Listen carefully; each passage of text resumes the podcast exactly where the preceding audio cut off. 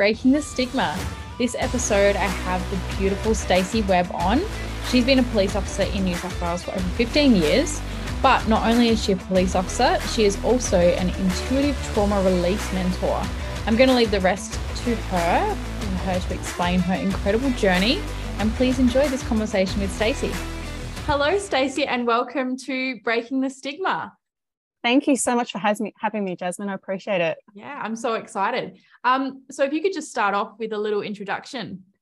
Sure. Well, my name is Stacey Webb. I am here in New South Wales in Australia, and I am now an intuitive trauma release mentor, which can sound a little bit a lot, full mouth.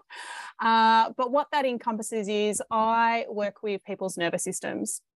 I use uh, things from my certifications in emotional freedom techniques. I'm an EFT practitioner, a breathwork practitioner, intuitive intelligence trainer, and an embodied processing practitioner, which is in somatics to help people connect back to themselves, to help people connect back to their bodies, to create safety within their nervous system. So it allows them to, number one, identify when they are in fight, flight, freeze, or fawn and whether they are stuck in it because it's we're supposed to have those responses and we're supposed to filter through them but we're not supposed to be stuck in them and so allowing them to help build their uh, nervous system and become flexible. So when we filter in those ways, we're supposed to, but we're also supposed to come back to safety. And that's what I do. And I predominantly work with people who want to um, release the, the fear and trauma that's stuck within them so I'm not saying that uh, we we don't remove and say that the trauma never happened because it most certainly did. But what I try and do and my work with my service is helping people so their fear and trauma isn't playing the lead role in their life. So they're it's not playing that driver seat. And so they actually can have this beautiful embodied living life with their traumas and their fears and knowing that we can release them and start working on our own healing journeys because we all have them mm, and releasing those core wounds you know those wounds of not being good enough being unworthy and being unlovable and then all the traumas that come in throughout our life as mm. well. Yeah. Yeah that's amazing. i would um i'd love to know your journey from like how you got to this space where you're in now. Yeah, well, uh, so I was a police officer. I um, finished, I always wanted to be a police officer.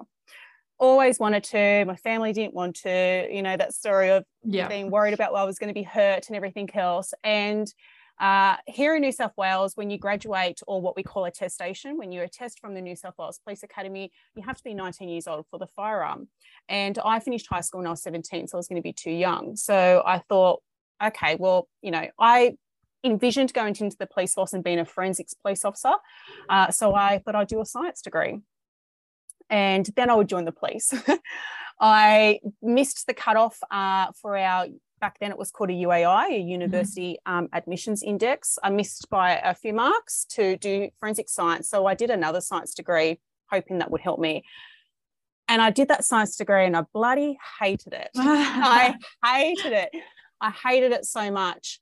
And it was after I had a car accident and thankfully um, didn't die uh, that it sort of woke me up to realize that I was hating my life and I was just doing this degree because I got so much validation from other people and mm-hmm. people thought I was great for studying mm. a science degree.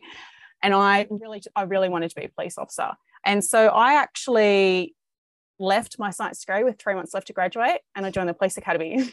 Amazing. I love that. joined the police academy and, you know, I was 21 at the time, you know, your, your first rock out, like I looked like a kid um, in my uh, police uh, attestation photos, you know, those, mm-hmm. you know, uh, photos of you wearing your hat or holding your hat uh, and being all smiley and I got sent out to Southwest Sydney and very busy, lots of things happening there. And I went into the detectives very quickly.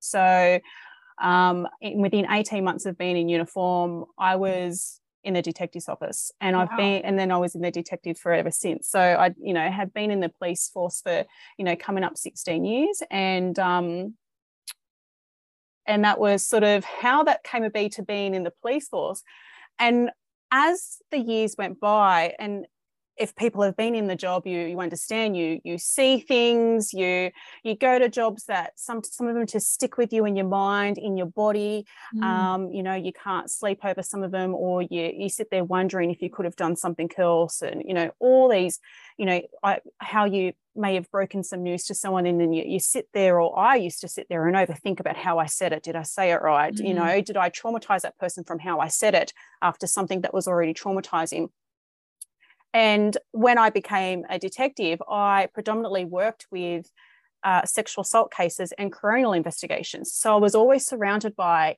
people who were in such a different states of trauma. Mm. And so what I wanted to do is I wanted to to help them, help me, help them. Yeah. you know, I, I, I, you know, you, you have to take statements from people and, and you, and you have to take them at very deep in length um, and for some of those people, it could be re traumatizing, and for others, it could be quite empowering.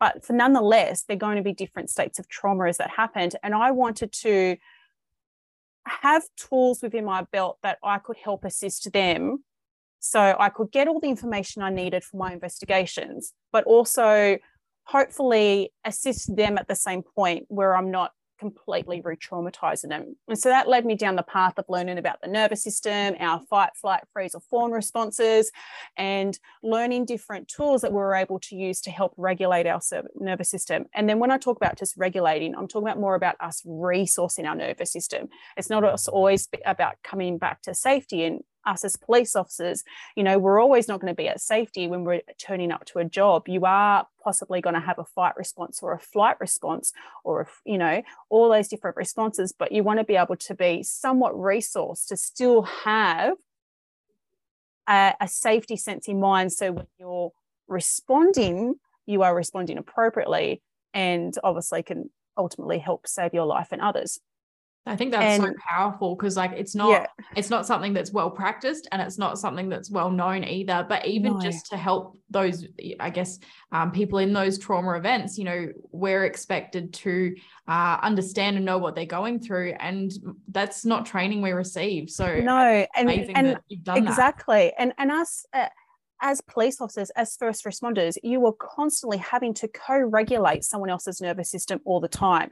You even just take a car accident and you're turning up, and that person is either going to be crying or you know stressed out or could be in a frozen state because they're trapped and and you are there like helping calming them down. What you're actually doing is you're co-regulating their nervous system.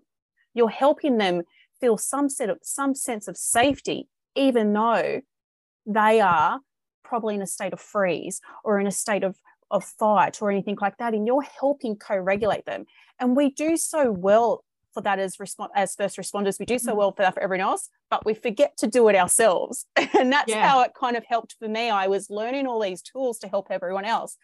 And what I realized as I was doing them was, oh my goodness, this is helping me. Like your service becomes your medicine. This is helping me. And I realized that as I was doing it and I was very open about my mental health and wanting to focus on me to help mm. me be, you know, the best police officer that I could be. Um, but also going, you know what, like that job was I don't know if I can swear. Um, sure. yeah, that job fine. was that job was really shit. I yeah. just had to give a multitude of death messages, mm. and instead of me going home and drinking abundance of alcohol and numbing the pain, I need to help my regular my nervous system be able to regulate what just happened Mm. So therefore, I can help release anything that could be stuck as a result of that, because everything is energy. Help release that energy that's stuck from me. So therefore, number one, I'm not numbing my pain with alcohol. Yeah. and also number two, I'm knowing that I can go back to my shift and I can work again.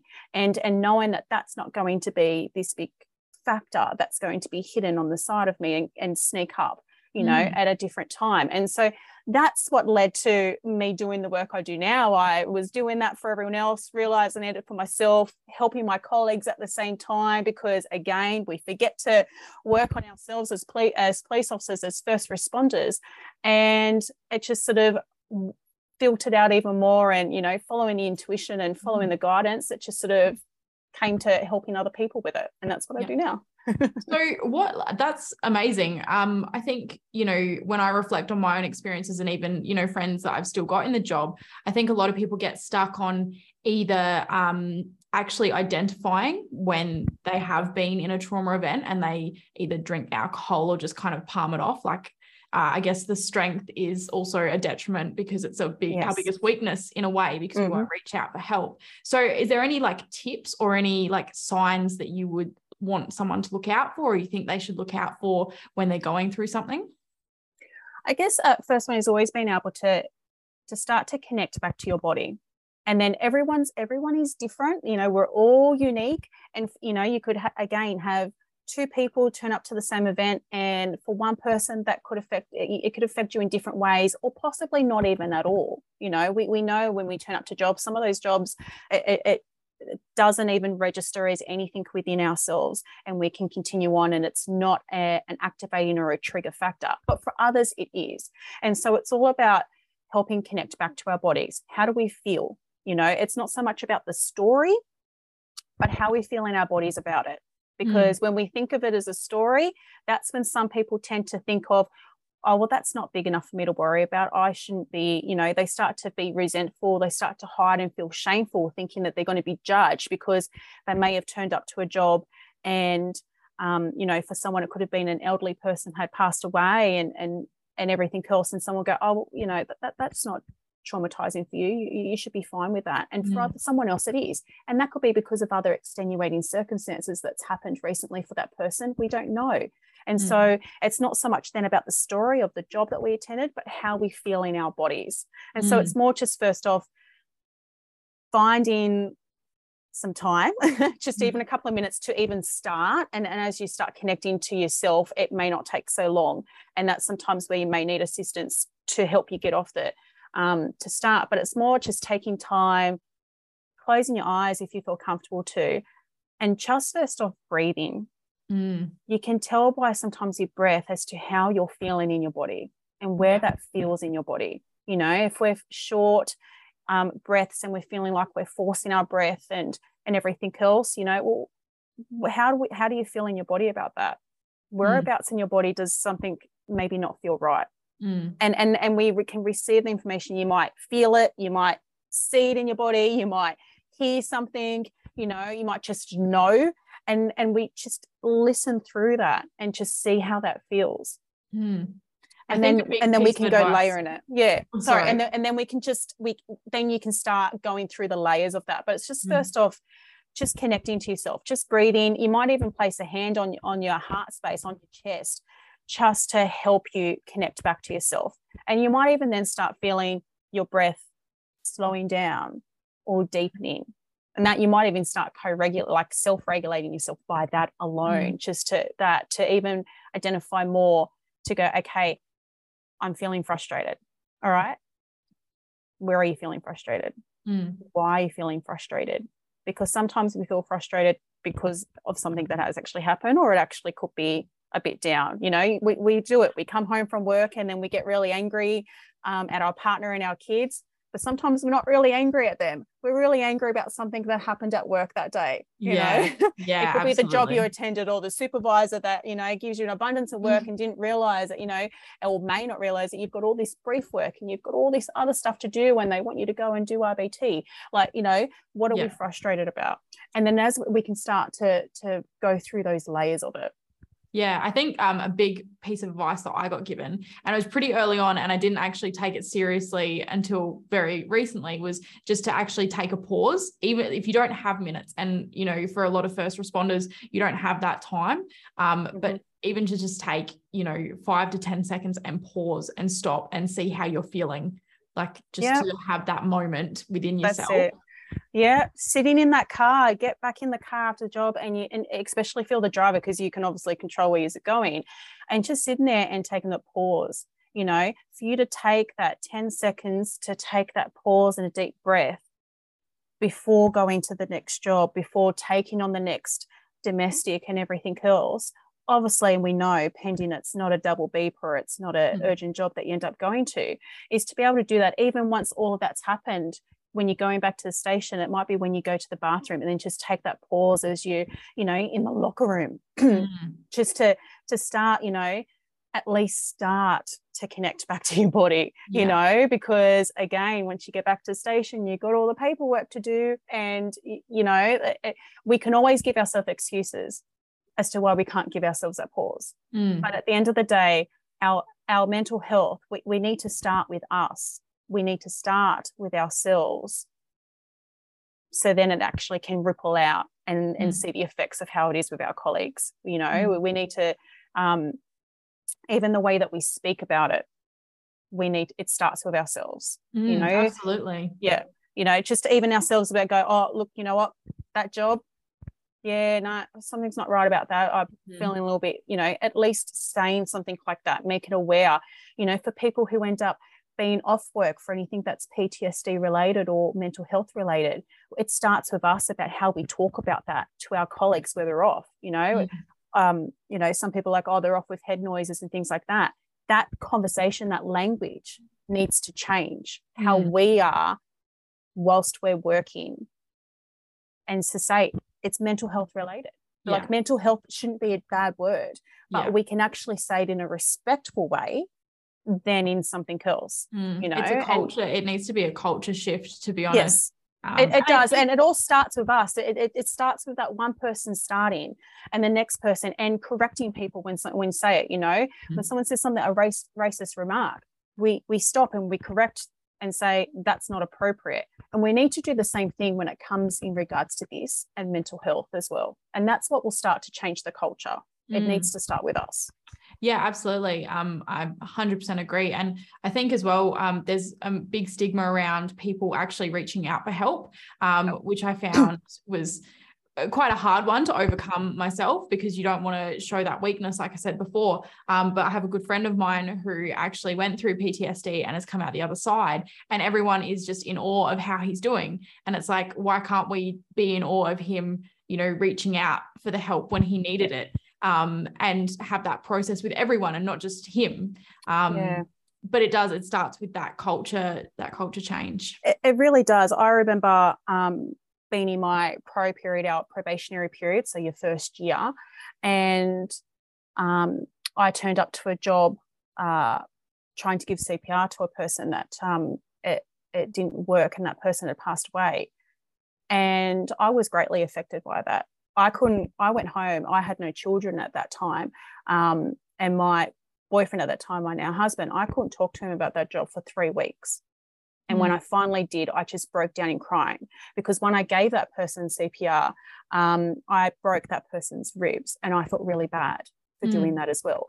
And I felt bad to even reach out when it came to work about that my mm. partner for that specific job um, did take some time off work and i saw that how how she was treated and i didn't want to be treated like that and i was also in my probationary period i also didn't want to affect me getting confirmed as a constable i didn't want to be off and then possibly be delayed um, mm. getting confirmed to being constable because here in new south wales you study a degree so in your probationary um, period you are still studying and mm. if you are not um, studying during the specific like uni days, you you get delayed as well.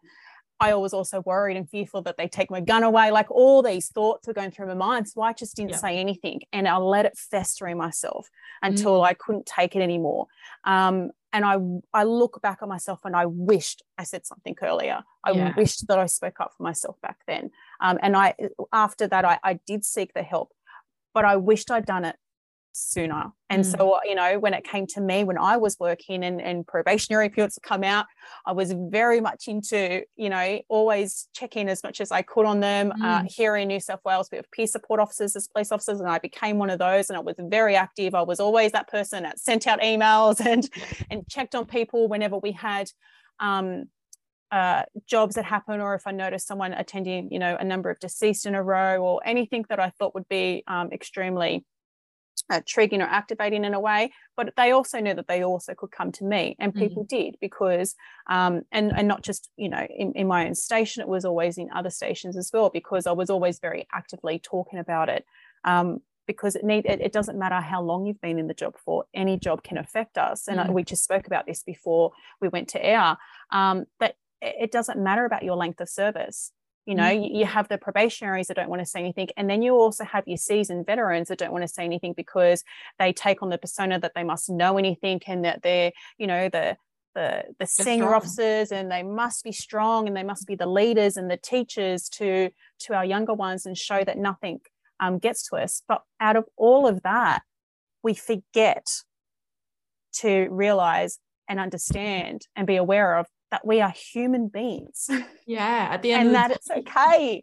We yeah. are meant to be be feeling things. Mm. We are human for that, you know. Mm. And for the times that we feel disgust for things that the jobs that we come across sometimes is also understanding the times that we're deeply affected mm. by even possibly someone that we had just met and that that person can deeply affect us and to know that that's okay you know and we seem to think that it, and we label that as it must be bad and it must be shied away and hidden you know with this shame or feeling that we're going to be judged um, and so that's where hopefully you can you know ensure you have a support system you know uh, mm. to to have people that you can debrief with in a healthy way um, mm-hmm. and, and to do all of that to to also then it, it all comes down back down to our nervous system and how we can and how we can identify that yeah mm.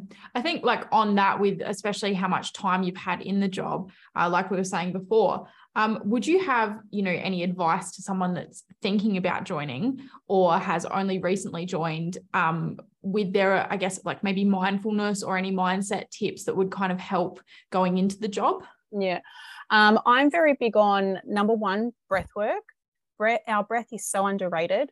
Um, mm. we need we need to utilize our breath work more and as police officers we do it with with the members of the public all the time. We need to utilize that for ourselves. And we can do that when we're driving the car. We mm. can we can do that when we're anywhere and and people won't even realize that you're doing it. Um, mm. if you if you want to do it in a way that's subtle that they don't um, that you don't want other people to know. Uh, another thing that i'm very very big of is um, eft tapping uh, otherwise known as emotional freedom techniques um, or known as tapping. And what we're doing is we're just using our fingertips and we tap on our meridian points, which is predominantly our face, upper body, and our hands. So we can tap on the side of our fingertips. If we look at our fingertips, if you were to look at your fingertips now, if you have your hand out and the hand, um, the fingertip, the side of your fingertip that's closest to your body, you could just lightly tap on that. Now you can tap on that when you're underneath the table, like or when your hands are underneath the table, like in terms of giving evidence. You can you can tap when you're you're thinking in front of the computer. You know, there's tapping points and our temple points under our nose and our chin, where there's a lot of times that we actually have our hand there thinking when you're in front of the computer as it is, let alone you can just lightly tap on it and people won't even realize. But what that's actually doing is is helping um, regulate your nervous system. It helps send the signals up to our amygdala to let it know um, that it's not in danger anymore. You know, our amygdala does this scan with our um, interoception and it scans for for danger. And for us as police officers, it, it's it's we're hyper vigilant. We do it all the time. Mm. And what that happens is when it's on the go all the time, thinking it's in danger. You know, our amygdala sends an alarm bell to our, you know, frontal cortex and everything else to alert for danger. But when we're stuck in that, it's like an alarm's ringing constantly, mm, you know, and, and this tapping just helps that amygdala know, hey, we're not in danger right now. We are actually safe here mm. in a mm. police car or here at home or or anything like that. And and and to know that we can do that ourselves. You don't need anyone else to do that if you just wanted to tap on yourself to to help you. And you can do that wherever whenever. And so i think it's really important if you are thinking about starting just starting you're in it. Don't care how long you've been in it. Important to focus on your breath. Mm. um, to think about eft tapping. I know for some people it's a bit it can sometimes for some people think it's a really bit out there because we are kind of stuck in our ways mm-hmm. but we need to start being open and curious with how we can help ourselves and that connects into mindfulness and everything else and, mm-hmm. and we need to start doing that because that again is working on our nervous system and you know for the times that we disregard it it's not helping us. Mm-hmm. so we need to think of a different way. And, you know, for some police officers, they may have um, had a really great uh, policing career and they may have had some great people that may have helped them. Um, but you also have times when it's not. Mm. You know, you, you, for some people, they, you know, they don't want to reach out to EAP. They don't want to have talk therapy. Um, and to know that there are actually different ways instead of talk therapy when it comes to helping you in your trauma. And mm. it's really great if you are happy to do talk therapy. Um, but I also know in terms of uh, clients and, and myself and everything else and and for those people that I speak on behalf of I already do have their consent to say this is that for those people they didn't want to talk to do talk therapy they didn't you know they're, they're worried about what's been written down and all these different things and you know there are other ways that we can work on our trauma where you don't even have to say the traumatic event mm. to help work on it so, you know, there are just allow yourself to have an open mind that there are different ways and to know that just because one way doesn't work doesn't mean that you shut the door to everything and feel that you have to do it all yourself. You know, us as police officers, we feel that we must do everything ourselves and we can't ask for any help. And to know that that doesn't have to be the case, find your support network and bring all those elements in and sometimes it is a trial and error as to what you what may work and what may not but know that there will be something there for you and you need to mm-hmm. find it if you want to be in the job and have a really good successful career in it yeah i think that's a tip for longevity really is you know building up that not um maybe resilience in a way but you know having those techniques where you don't just store all your trauma in one area and then all of a sudden it's too much and it all comes flooding out at once which is then you know um, not being able to sleep or um, ptsd for some yeah. sad case you know it comes out yeah. in so many different ways um yeah we really need to empty the cup and, and and and you know when you don't empty it and you can feel it building you can feel it building building until you just erupt and it, it just goes everywhere like an explosion. Mm. Um, and you know, and, and think of those times, those times when it's been building, you know, you have that intuition, it's telling you probably to we need to do something about this. But then we push it aside and go, no, no, we're fine, we're fine. Start to listen to that, listen to that voice. We're all intuitive. We all have our intuition, especially as first responders. We have great intuition when it comes to our work. And so when it's coming to yourself and talking about you having to work on yourself listen to yourself about it it's telling mm. you for a reason mm. yeah i think um you make a really good point where it's like it just needs to be you know one person to start the flow on effect if you could just get that one person maybe in each station that's like hey guys this is uh this is what it is and this is how we're going to do it it would really make a big difference to especially people coming through as newbies but you'd hope even some of you know the old senior connies that are that are out there as well just to change a few things. And i love um you know the tapping on your fingers because that can be done discreetly. Like if someone is feeling maybe shameful which they shouldn't but we know what happens yeah. where they're they're shameful of um you know being affected by a certain incident. It's something that you can absolutely hide and like I said, not you that can. you have to, yeah. but it is, yeah, it can be described. Well, sometimes, yeah, sometimes when you're out in public, you, you know, uh, the, the, different tapping points, you've got like your eyebrow points, your side of eye that's on your temple, there's one under your nose, there's one on your chin, mm. um, you know, you tap on the top of your head. Some people may not want to go through all those tapping points out in public. Um, and to know that you, you, can actually do that subtly and to mm. know that that's okay too. Yeah, yeah, yeah absolutely. Um, I would love while we're still talking about police, um, just to touch on either like one of your funniest stories, um, or maybe weirdest memories. Um, and I've got a few from when I was in the p- police force, and a lot of them have to do with like people smearing poo everywhere, or you know, like just weird things that general, um, I guess, what we could not normal people or members of the public wouldn't actually think that we see, but people actually do some really strange things. Yeah. Um, I I remember I, I worked in a, a semi-rural area and um, there's two that's semi-rural area, but there's one that's coming up and, and, in my mind it's really, really funny. So I, it, I'll probably say it and everyone will be like, no. Um, but uh, we, there was a, um, a double beeper in regards to a person on premises, you know, mm-hmm. someone saying that there's someone in the house and not supposed to be there. And so we were lights and sirens. It's been such a busy night. It, um, I'm quite sure it was a full moon because we were talking about how, you know, every, we always seem to be crazy. busy on a full moon. It's crazy. And to go to this particular area because it was in our rural area, it took quite a bit, you know, it takes it a little bit longer than just being out in the suburbs. And so we're, we're racing along and um, we're, you know, we're going in and, you know, you got the neighbors outside going, he's in there, he's in there, you know, and the house is dark. Mm-hmm. And, you know, this is where you think, don't think, like for me, it used to be Stacey now, don't think of scary movies, you know, mm-hmm. going into a house. Yeah. Um, and so uh, which is why I'd never watched uh, I never watched scary movies when I was serving.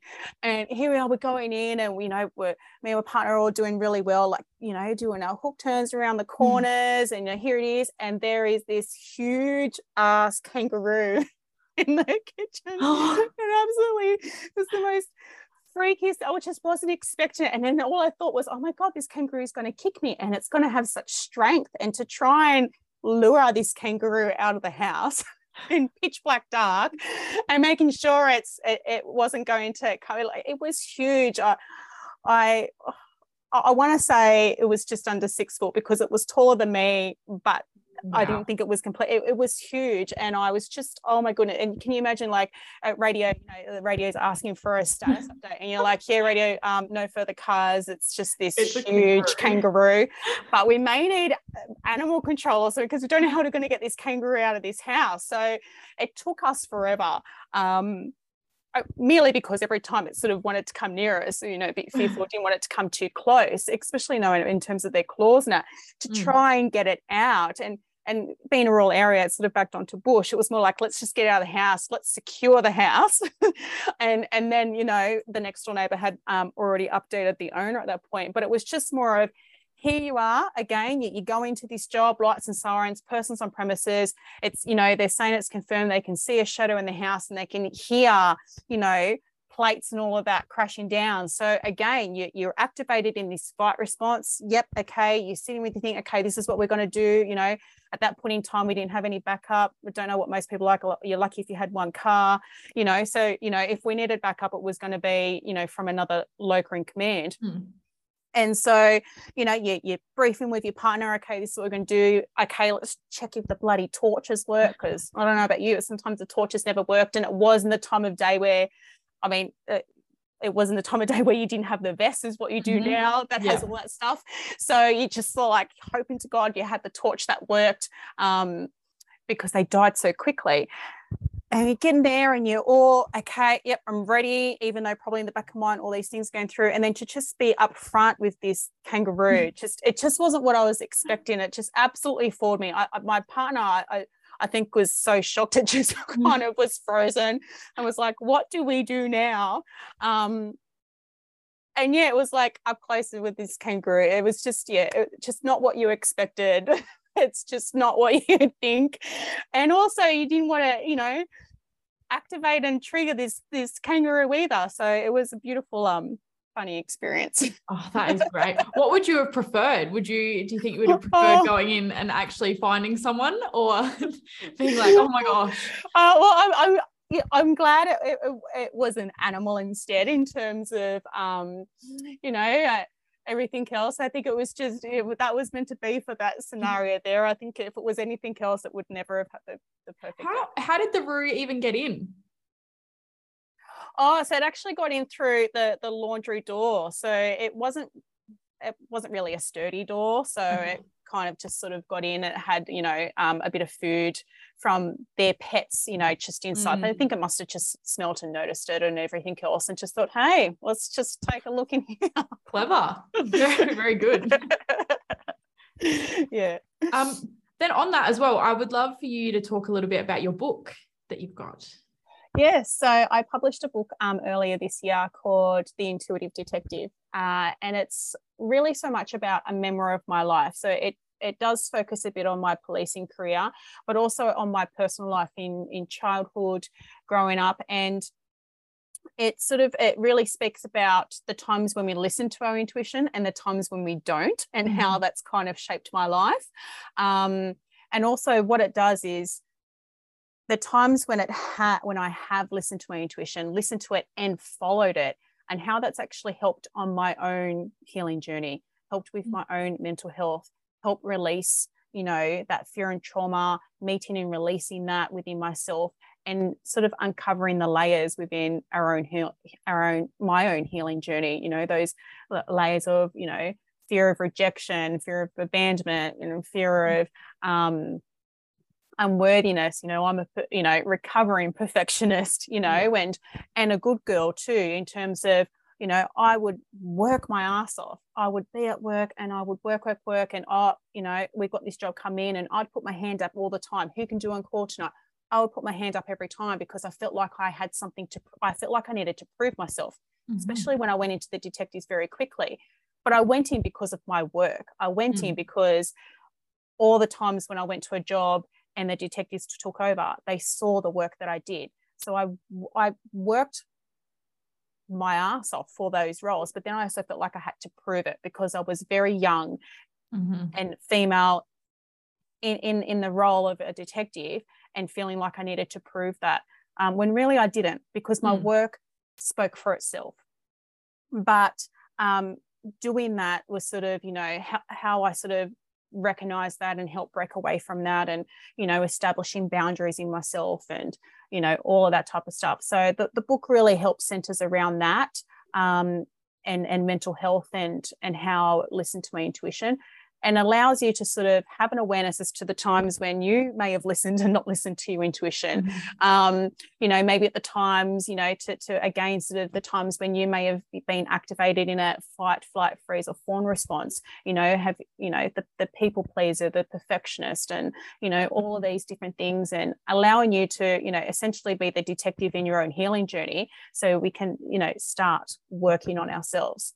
So mm. that's pretty much what the book is about yeah, with a few awesome. hints of stories along the way. a few worries in there. Um, I love that. I think also if there's any, because a lot of people, um, I think like we said before, breath work would be very new to them, and yeah. any of this would be really new. They'd probably have no idea where to start.